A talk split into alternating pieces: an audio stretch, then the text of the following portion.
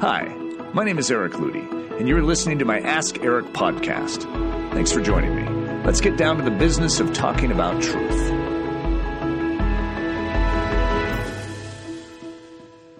What is the secret to a faith that works? Let me give you a quick illustration. Now, I'm, I'm I do not want to come down on McDonald's. Uh, I, I, don't eat at McDonald's personally, but I'm also not, you know, on some campaign to uh, remove McDonald's from the earth. Uh, but let's take the Big Mac and the fries. Okay, there's been documentaries made on this, and if you talk to my wife, she'll say, "Never eat that, Eric. It'll destroy you." So there are a lot of strong opinions out there about Big Mac and fries, and uh, let's imagine that that is symbolic of sort of the what we've what our diet is as an unbeliever. Okay, we're taking in something that's actually killing us. The decisions we're making is a way that seems right unto man, but it leads to death. Okay, so we have a Big Mac and fries. Again, sorry to all you McDonald's lovers. I'm really not trying to make a some kind of statement there. Uh, and over here is a pile of fresh vegetables, and you're the guy that's eating the Big Mac and fries, and no one ever tells you that that's killing you. No one has ever brought it up. And over there is the big pile of uh, fresh vegetables, and no one has ever told you that if you eat that, you'll get healthy and strong, and muscles will start to bulge, and you'll just be, you know, fit as a fiddle. No one ever tells you. And so you keep doing what? You keep eating the Big Mac and fries. I'm going to call that ignorant unbelief. In other words, you've never even heard that there's an option. You don't even know that that's killing you. You don't even know that there's something that could help you. And so there's another layer, and that's when someone is alerted or awakened to the fact that there's a big pile of fresh vegetables, and yet they still keep eating the junk. Okay, and this is where a lot of people function today, even under the banner of Christianity. I just put quotes around that for all of you that would be listening instead of watching this. And they live in their sin, they continue to persist in doing that which harms their life but they know that there's a pile of vegetables over there, and they know that if you ask them true or false, would those vegetables make you healthy and strong and cause your muscles to bulge and you to be fit as a fiddle? And you say, true. In other words, the fact that you know that to be true actually is not helping you. And so this is what we could call knowledgeable unbelief. In other words, you actually know the truth, but you're still living functionally in unbelief. Now, remember the, the question that I started with.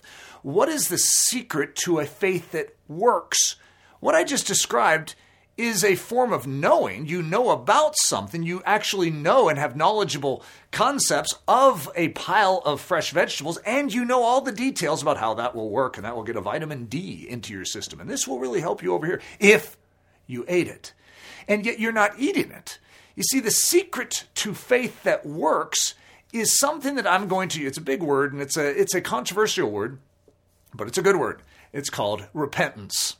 You see, what you need to do is forsake your Big Mac and fries. Again, I'm not trying to offend anyone that loves McDonald's.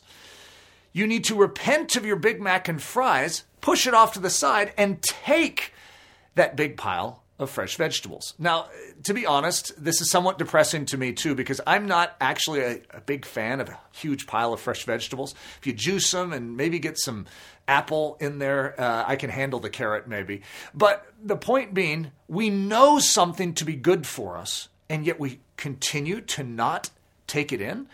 Christianity hinges on the idea of repentance. And the reason is not because repentance itself saves us. If you shoved a Big Mac and fries off the table and it landed on the floor with a thud, that doesn't mean you're eating the fresh vegetables. It just means you have to forsake the first. You can't I have one hand full of Big Mac and one hand full of carrot and somehow still find the health that is found in those vegetables.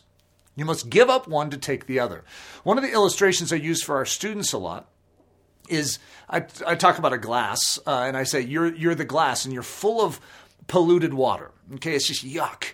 And Jesus comes and he says, "I want to fill you with living water."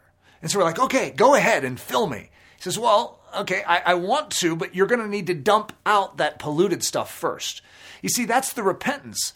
Faith demands repentance at the very beginning. Mary of Bethany in the uh, the New Testament, the great story uh, in the gospel accounts, it talks about this woman that comes to Jesus before he is crucified and pours out uh, this box of spikenard upon him. That's one translation. Flask, jar. It's a container of some sorts of this very precious perfume. Dumps it out of him. I mean, this was such a huge event. This is when Judas literally goes off to betray Jesus for 30 pieces of silver. He was so upset over what this woman did. Why would it matter? Well, what this woman is doing is she's literally taking something so valuable. So one of the gospel accounts says it was worth a year's wages. That's a lot. That's a very expensive box of perfume. And she breaks it open on Jesus. And you know, there's a fence in the room, and people can't believe she's doing this, and Jesus defends her. In fact, he goes beyond just defending her, he memorializes what is taking place. And he says, hey, when the gospel is shared, what this woman just did should be shared as a memorial to her. Whoa, that's a big statement. What did she do? Well, you see, in the in the Greek, when you take the description of this spikenard, there's a word that is associated with it, which is pistikos. It's it's a derivative of the word for faith. Pistis is faith, so pistikos is the object of one's faith. This spikenard is the object of Mary's faith. This is what she leaned on. I mean, it's worth a lot. And if she ever gets into hard times, she can sell this. It's also a healing juice. This stuff in this, I mean, you can put it on anything in your body. It's like, whoa, it heals. This is great stuff.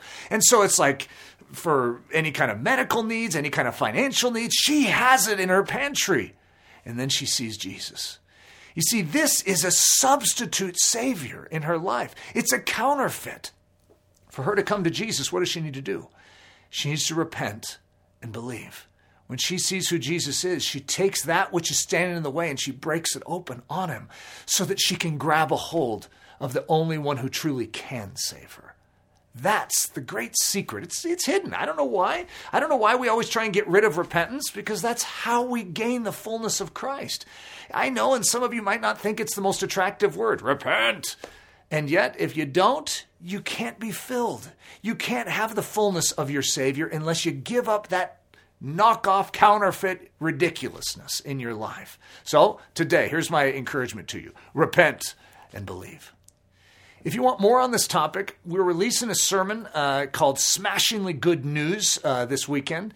And so, perfectly timed with this. Of course, it was on purpose. But uh, go to the show notes and you can click on the link, and it will go into a lot greater detail on the operation of faith, the mechanics of faith. I think you'll enjoy it. Ask Eric was brought to you by the creative team at braveheartedchristian.com, offering short films, books, articles, sermons, and yes, even podcasts like this one to build you strong in the person of Jesus Christ. At Bravehearted Christian, the agenda is to bring back the stuff of old. You know, the sort of Christianity that is lived out with the gusto of heaven, is rarely politically and or socially correct, and actually and practically works. Visit braveheartedchristian.com or ericludy.com to learn more about yours truly, the loudmouth behind the microphone. If you would like to submit a question for me to consider on this podcast, please feel free to do so from our podcast homepage. Until next time, rock a sock.